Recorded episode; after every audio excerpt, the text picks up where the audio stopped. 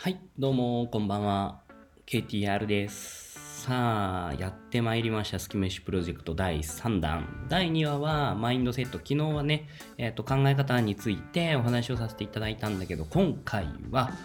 はい、えっ、ー、と、なんだっけ。あれだよね。えっ、ー、と、第3弾なので、えっと、まずは計画を立てましょうっていうコンテンツになってます。で、この内容が早速こう、実際に好きを仕事にしていくためにはどうすればいいのかっていうところなんだけども、えっと、まずはしっかりとした考え方が出来上がってるから、次の段階に進みます。で、次の段階っていうのは、あの、計画を立てましょうっていうことですね。なんで、えっと、例えば、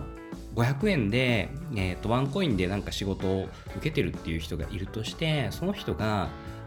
ね、あの、500円の仕事に1ヶ月かかってたらもう食っていけないわけですよ。なので、えっと、そこの設計をちゃんとしようっていうコンテンツになってます。なんで、えっと、これすごい勉強になると思うんで、しっかり一緒に勉強していきましょう。では、また本編スタート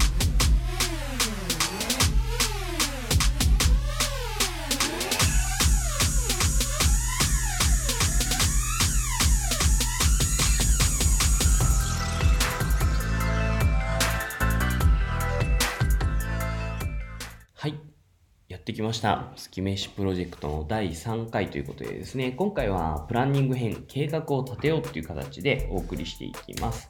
はい。で、えっ、と、今日の講座のね、効果なんですけど、ぐぐっと、えっ、と、抽象度を下げていきます。なので、えっ、と、かなり具体的になります。で、実際に、ま、魔法の方程式っていうのがあるんだけど、それを使うことによって自分の適正な報酬を知ることができるんですね。なんで、そこが結構大きいです。なんで自分の報酬を知適正な報酬を知ることができるっていうのはすごい大きな今日の講座の効果ですね。あとは自分の中でブレない報酬の軸ができる。これ結構大きくて、例えばそのクライアントにいくらでできるって言われた時にすぐにパパパって概算いくらですよっていうのが答えられるようになると。これが答えられなくてブレてると結構あの信用につながるので、これがないといけない。で、あとは実現的な戦略が立てれるようになると。まあ、実際にね、自分を知ることに、で、こう、例えば、あの今全然稼いでない人がいきなり1ヶ月後、100万とか200万って稼げないんですよね。なんで、現実的なところをしっかり自分の立ち位置を見つけて戦っていくことができます。あとは無料で、あの、すぐ使える思考アプリですね。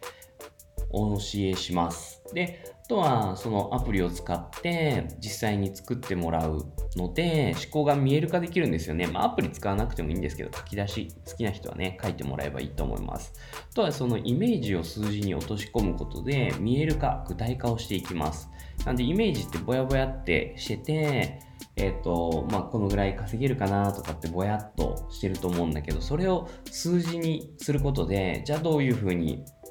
具体的にいくら稼ぐためにはどういうふうにしないといけないっていうところに落とし込んでいくと。っていうような感じかな。で、えっ、ー、と、最後に、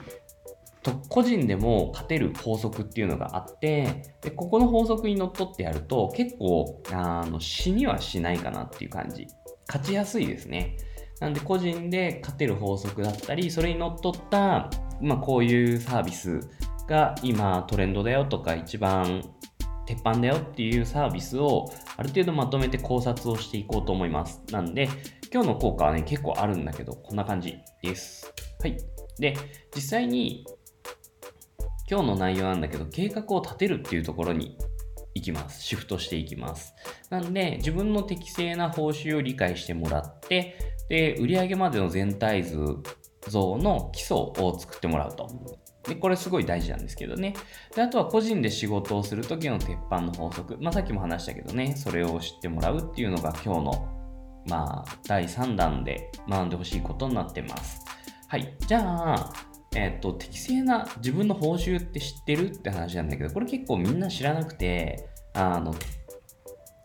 この方程式、魔法の方程式っていうのがあるんだけど、この方程式を使うと、うんと、簡単に最、えーと、自分の報酬、適正な報酬っていうのが分かるようになります。なんで、えっ、ー、と、もう方程式自体ね、すごい簡単なんだけど、最低報酬割る希望の労働時間イコールあなたの時給。まあ単月計算だったら月っていうことになってくるんですよね。なので聞いてる人ちょっとわかんなかったかと思うんで、えっ、と、もう一回言います。最低報酬割る希望の労働時間イコールあなたの時給になってます。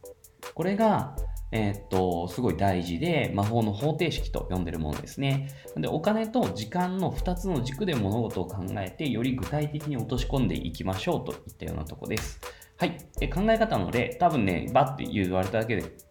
ね、電卓弾ける人なんてほぼいないので、えっと、例を出します。はい。じゃあ、最低報酬っていう風に名付けたんだけど、最低報酬が何なのかっていうところね、なんだけど、最低報酬っていう考え方は、えっ、ー、と、最低月にいくら稼がないといけないのかを徹底的に分析して出した金額です。例えば、例で言うと、家賃が8万円、食費が6万円、車両費1万円、通信費2万円、保険年金合わせて8万円、交際費3万円、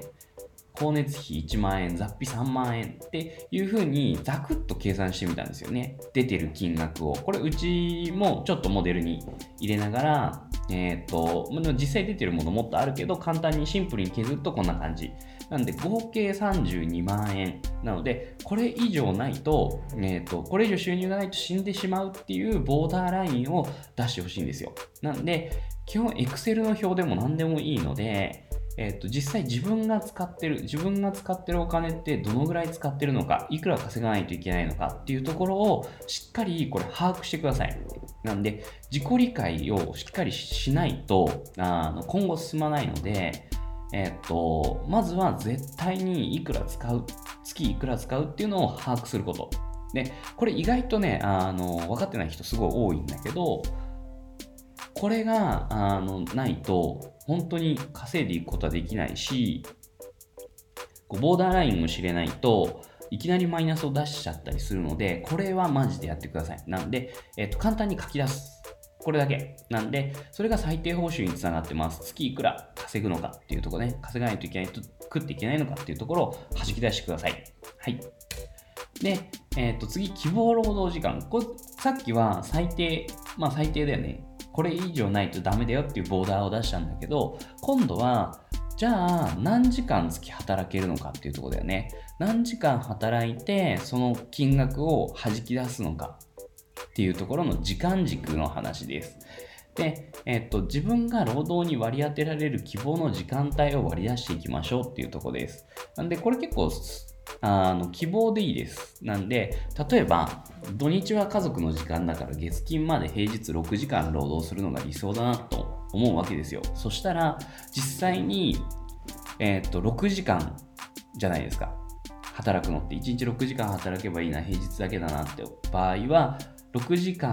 を22日なん6時間かける22日なんだよね。だいたい30日で月を計算すると、平日が22日ある計算になってます。なので、えっ、と、22×6 で132時間なんで、あなたがお金を稼ぐために使える時間というのは132時間しかありません。はい。これ理想は自分でね、えー、と割り出すんだけど、だからこれ人によって全然違うと思います。1日2時間だけの人もいれば、え、ー、と、1日10時間やる人もいると思う。なんで、え、ー、と、ここの時間を割り出してみましょう。はい。そしたら、今まで2つの数字が出てきたと思うんだけども、で、この2つの数字に魔法の方程式を適用するとどうなるのかっていうところですね。なんで、えっ、ー、と、まあ、最低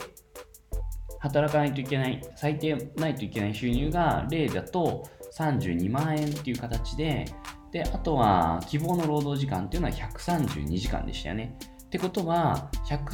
えー、と、32万円割る132時間イコールあなたの時給になるわけですよね。例の方の時給。なんで、そうすると2424円っていう時給に時給になってきます。はい。なんで単純に月最低限稼がないといけないお金の金額割るあなたが働きたい時間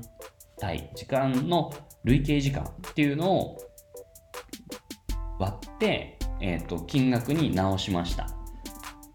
だから、え、ー、と、時給が2424円な場合は、えっ、ー、と、日給、日給を今度割り出していきましょう。これをもとにね。で、え、ー、と、ごめん、これ日給って書いてあるけど、時給だ。ごめん。えっ、ー、と、なんで、時給2424円の人が6時間働いたら、14,544円になると。なんで、え、ー、と、ここの日給、この弾き出した日給が実際に基準になるから、これより下の金額で仕事を受けてしまうと、32万円は稼げないっていうことになります。なんで、えーと、ここ基準値を作るためなので、えーと、ここの計算を何回もしてもらって自分の大体のその最低限の生活していくのとどのぐらいそこに対して時間を当てないといけないのかっていうのを考えてもらったら方がいいかもしれない。でも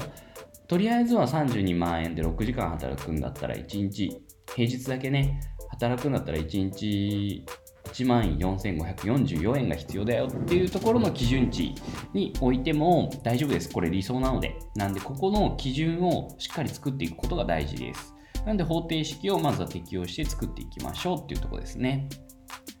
はい。で、えっ、と、次。はい。で、今、基準値ができたと思います。基準値わかるかな、うん、なんで、もう一回おさらいだけど、基本は最低の稼がないといけないお金割ることの自分が働く時間になります。イコール、それがあなたの時給になってくるっていう話ですね。これ、えっ、と、音声で聞いてる方、ちょっと分かりづらかったら、一回 YouTube のを見てもらった方が分かりやすいと思います。なので、YouTube 見てもらうことがおすすめですね。はい。で、実際に次進めます。基準値ができたら、ざくっと計画を立てよう。ちなみにね、基準値ができるとどうなるかっていうと、一番最初のメリットのとこでも話したんだけど、と人で、ね、仕事の概算がぶれなくなるんで、から例えば自分であれば、ウェブ制作の話が来ましたってなった時に、大体この制作案件10時間ぐらい必要だなってわかるんですよね。話聞いてると。経験則から言って、だ10時間かかるんだったら、大体自分の時給が4000円なんで、えっ、と、4000円かける10で4万円。じゃあ最低でも4万円、概算で出して10時間あったら4万円だなっていうとこで、大体概算このぐらいで見といてね、なんていう話をします。で、そうすると、クライアントがずれても、誰が来ても同じ答えが出せるじゃないですか。なんで、これブレないと、あの、信用が上がります。なので、ブレない自分の軸の報酬金額っていうのを立てておきましょう。これできてない人すごく多い。なんで、例えばその無料で Twitter の企画をやってたりとか、あの、アイコンを作成してるけどめちゃくちゃ安かったりとかっていうのは、ここができてないっていう証拠だよね。なんで、ここができてないと本当に、うんと、好きなことで飯を食うことっていうのはできずに、お遊びで終わってしまうので、そうならないように、基準値をしっかり持ちましょうっていう話です。はい。じゃあ、次、基準値ができたら、次、計画を立てていきましょうっていう話ですね。で、えっ、と、考える時なんだけども、基本はマインドマップを作ってます。自分の場合はこういうバーってね。えっ、と、なんだろうな、見てる人だったら、こう、おたまじゃくしがいっぱい伸びていくみたいなイメージなのかな。なんで、で、えっ、と、マインドマップって何なのかって言ったら、自分の思考を見える化してで記録することができるんですよ。なんで、マインドマップ超重要で、これはあの絶対に覚えておいた方がいいと思います。で、えっ、と今回は実際にですね、えっ、とマインドマップをサクッと作ってみようと思ってですね、ちょっとお待ちください。ほい、次進んだけど。で、えっ、ー、と、ちょっとね、YouTube 見ながらの方がいいと思います。なんで、えー、っと、自分の場合 Mac を使ってるんですけど、Windows でも Mac でも両方あるのが、このシンプルマインドっていうアプリになってます。これね、携帯でもあるんで、えっと、使ってもらえば、ダウンロードしてもらえればと思うんだけど、これ完全無料で使えるので、かなりおすすめです。マインドマップの作り方も、ちょっと今からお伝えするので、これ通りやってもらえれば、また次回に役立つというか、まあ、考え方は役立つ。まあ、このアプリもね、すごい使えるんで、使い方覚えていってください。で、えー、っと、とりあえずシンプルマインドっていうアプリを開きます。これがね、すごいシンプルで、えー、っと、こんな感じ。だから多分新しく作るときはこういう風な何にもないところにセンターテーマだけがあるような感じなんですよね。アプリ立ち上げると。だこれ結構一番初めの人謎なんですけど、はい。で、こういうふうに例から一本一本伸ばしていくんですよね。お題とか、こうやって。センターテーマがあったら、センターテーマに沿って、2とかっていう感じで、どんどんどんどん育こう、こんな感じで、どんどんどんどん伸ばしていくことができます。なので、さっきの例のところ、こう生活費とかって言ったじゃないですか。っていうのを実際にマインドマップに落とし込んで、で一番最初に、えーと、考えてほしいことっていうのがあって、で多分これね、えーと、勉強している方ってすごい勉強熱心な方が多いので、早速マインドマップを取り入れてこう自分のことを分析しようとするはずなんですよ。で、え、ー、と、そういった方のために、一応最低限これだけは入れて、こういうマインドマップの初期段階の図を作っといてねっていう、えっ、と、ところがここになってます。なんで、シンプルマインドだったり、手書きでも全然いいです。書いてもらって、で、マインドマップで、こう、バババってこうやり方を書いてもらって、で、これ順番はどうでもいいんだけど、まずは自分の生活軸ですよね。軸。最低いくら稼がないといけないのかっていう魔法の方程式を使って、えー、っと、今導き出した基準値っていうのはこの上に書いてほしくて、え、っと、あとは得意なことやりたいこと、商品、サービス、とお客さんは誰なのか、どこにいるのか、いつまでにやるのか、自分が発信できる媒体。なので、えっと、これを自分で自問自答してほしいんですよね。例えば得意なことやりたいことっていうのは、うん、得意なことだと、ウェーブ制作とかっていう感じになってくるのかな。で、あと商品とサービスっていうのも基本は制作だったら一緒だよね。なんで、制作。で、これはいっぱい書くことが大事です。ウェブ制作とか、あとライティング、あとはサポートとか自分であればね。と、とか、こう、プロデュースとか。これ、基本は、あの、こうやって、なんかこう、ビーってずらして、綺麗にマップにしていきます。で基本は、これ、全部自分が考えうることを、とにかく書き出すことがすごい大事です。なんで、商品、サービスだったら、えっ、ー、と、制作、制作はそうだよね。制作も、ウェブ制作だったらもっとこう細かく LP 制作とか、コーポレートサイト。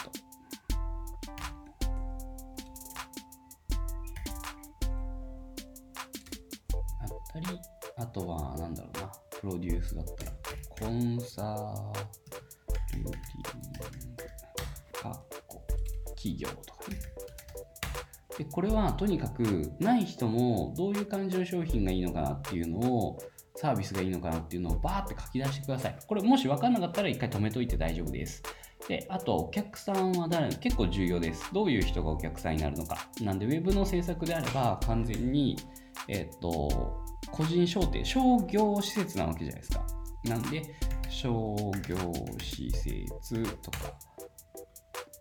施設じゃないかな、商業、だから B2B、ビジネス2ビジネスって言われるパターンなので、B2B GS to BGS わかるかな？うんと、まあ、商売をするときに使うのに必要なものじゃないですか。なんで、まあ、ビジネスとか書いといて、お客さんはビジネスをしている人だったり、あとはホームページがないとか、結構うちの今、熟成って言ったらあれだけど、コミュニティが、運営しているコミュニティがあって、でそこのコミュニティの子たちはこの教え方をして、結構バババって、ウェブだったら、えっ、と、案件を取ってきてくれてて、でそこの子たちはこんな感じかな、得意なこと、ウェブ制作やりたいとかってなったら、お客さん誰なのかって言って、でビジネスホームページないとか、ホームページがしょぼいみたいなところ。じゃあこのお客さんビジネス系でホームページがなかったりホームページがしょぼかったりあとお客さんがどうしたいのか。お客さんがどうしたいのかだから、えーと、もちろん集客したいよね。ホームページ使って。集客したい。じゃあこの悩みを悩みというかのお客さんは誰なのかでなんでホームページを作りたいのかっていう話だよね。の軸で考えていってじゃあこのお客さんがどこにいるのかっていうのを想定します。そうすると意外とね経営者がこれ。が集まる場所。でこれ結構成功パターンがその地元の経営者が集まる場所に行くとあの話になる確率が高確率で宮崎の場合は IT リテラシーがねすごい低いんですよなのでホームページ作れるっていう人がいるだけでやっぱみんなね作りたいとか思ってるわけなので結構話になることがすごい多いですなんでここの経営者が集まる場所っていうのをひたすらリサーチしてそこに行くといったような形ですね。で、えっ、と、いつまでにとかっていうのは、あとはその時間軸だよね。これをいつまでに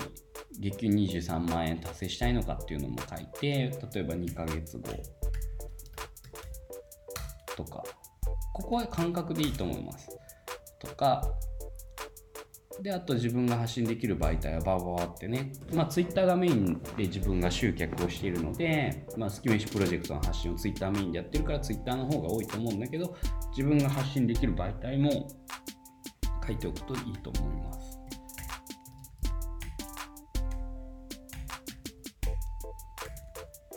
ツイー。で、えっと、これ、スタイルがあって、こうレイアウトで横レイアウトとか自由形式ってあるんだけど初めはこう自由でこう自由だとこういうふうに自分で動かせるようになるから自由のレイアウトがおすすめででここ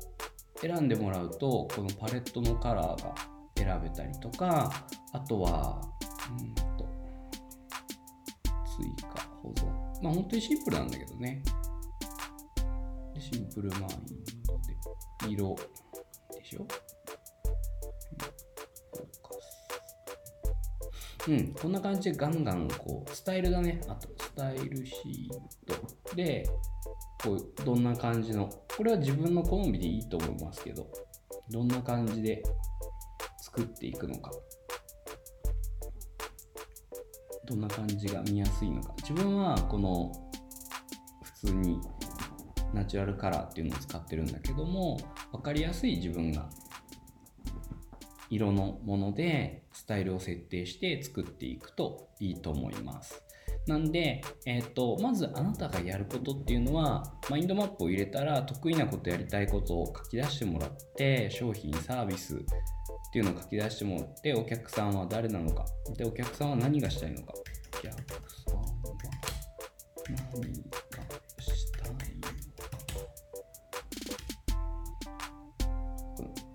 集客したいこんな感じでうまくやってもらってちょっと自分を掘り下げてほしいんですよね。でえっとまあ、軸は基準値得意なこと商品お客さんいつまでに自分が発信できる媒体。なので1234566個。6個だけ考えてもらってそれをバーって伸ばしていく枝分かれさせていくイメージを持ってください。で、え、っともし聞いてる方はね、え、っと、マインドマップで調べてもらったり、この動画をメルマガに貼っつけてあるんで、見てもらったりするのがいいのかなと思います。はい。じゃあ、こんな感じで、えー、っと、戻っていくんですけども、はい。ということで、ここですね。まずはマインドマップを考えるときに使いましょう。で、えー、と、思考の見える化とその時考えたことを記録することがすごい大事ですよっていうところです。初めはみんなね、うまく使えないので、えー、と、うまく使えないで当たり前なんで、まずはやってみるっていうところから入ったらいいかと思います。はい。で、あとは、あの、ここすごい大事なんだけども、ただの個人なんで今、多分この動画を、動画とか音声を聞いてもらってる方って、えっと、収益が立ってない方の方が多いと思うんですよ。ね。なんで、えっと、まあ、収益立ってる人はわざわざ見なくてもいいからね。で、そういう方にアドバイスなんですけども、えっと、ただの個人が食べていただくため、食べていくために、好き飯を実現するために必要なこと、注意することっていうのは、本当にここだなと思っていて、えっと、全部で5つ、あ、ごめん、6個あります。なんで、えっと、これ、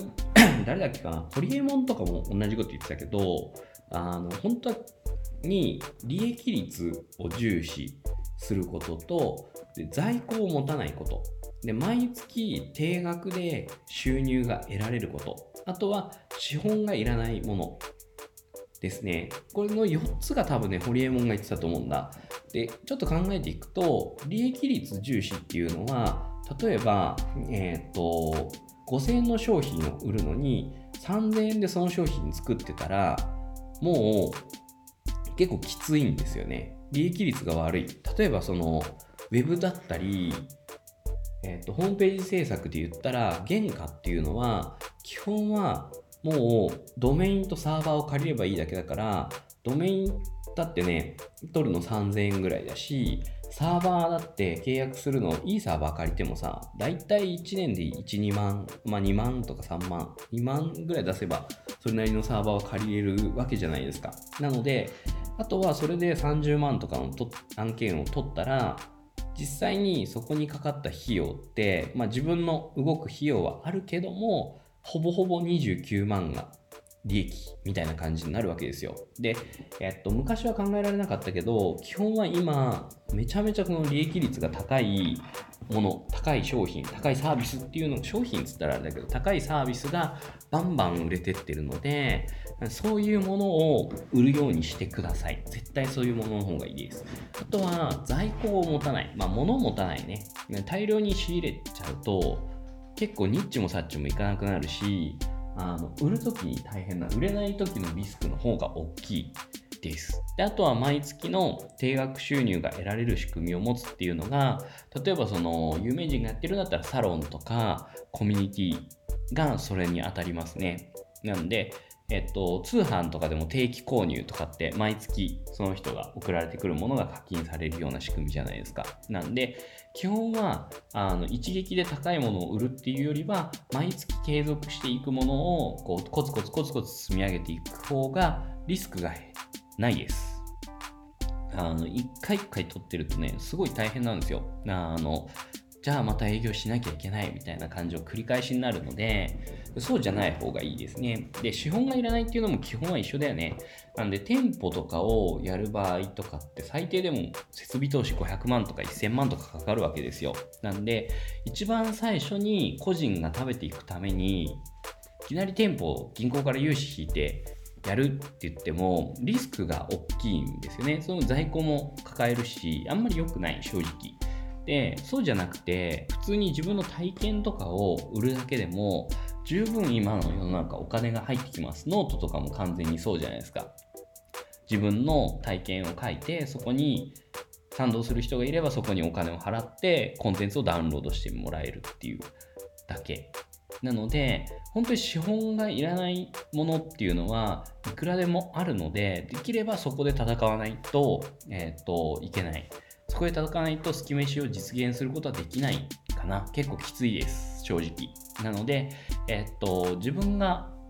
注意するというか、もう本当に注意して、こうやった方がいいよっていう風にアドバイスするのは、この4つ。で、あとは、これに補足なんだけども、プラットフォームに依存しないっていうのがすごい大事かなと思っていて、で、プラットフォームって何かって言ったら、人の商品を売ることだったりね、あとはそのアドセンスも結局はアドセンスっていう Google のアドセンス Google さんがコントロールしてるから自分ではコントロールできないわけよ。なのでえっとこれ結構 MLM とかもそうなんだけど上の人が儲かって自分は儲かんないみたいな感じになっちゃうからなんで基本は自分の商品を売ることですね。なんで例えばその収入の一つのうちにプラットフォーム依存型の何か収入が得るビジネスモデルっていうのがあってもいいとは思うんだけどもただこれをメインにしたらダメです。自分も YouTube アドセンスってやってて、月100万ぐらい出してたことがあったんだけども、3ヶ月目とかでアドセンスがバンってアカウントがバンしてしまってバンっていう飛ぶって言うんだけどアカウントが潰れてしまってでそうなるとどうなるかって言ったら収益が出てた100万円が口座に振り込まれないっていうことになってしまうんですね。でそうすると結構行き詰まっおやべえみたいな感じになってしまうのでで自分はそうなっててもまだ生き残っていけたのは収入を複数持っていたからなんですね。なんで収入源ってあの個人でやってるといくらでももうたくさん持てるんでなんで収入源は本当にたくさん持ってた方がいいです。なんでもしまあ1個目ね例えば利益重視で毎月定額収入で資本がいらなくて在庫がないも自分のサービスを見つけてしまったらそれをやってで安定したら次に取り組むみたいな感じですねイメージは。そしてどんどんどんどん収入の柱を増やしていくことがいいと思います。でええー、とこれ。でちょっとあの個人でやるべきサービスっていうのを考察してみました。さっきのこの図だよね。利益率が高くて在庫がなくて定額収入で資本がいらないっていうのはどういうものがあるのかなっていうのを考えてみたらこんな感じになりました。でパーソナルトレーナーとかはさあのすげえなんだろうやった人いるかどうかわかんないんだけどもパーソナルトレーナーって何なのかって言ったらライズアップみたいな感じで、えっと、個人でガチでマンツーマンでその人をレッスンして痩せさせたり理想のプロモーションに導いてあげるっていう仕事なんだけども、これすごい高いんですよ。あの1ヶ月30万とか取るんですよね。パーソナルトレーナーの人って。なんで、えっと、それで何をするのかって言ったら、実際にその人の自宅に伺ったりとか、ジム、まあ、予約してた、なんかこう、ダンススペースみたいなところを会場を予約して、人が来て、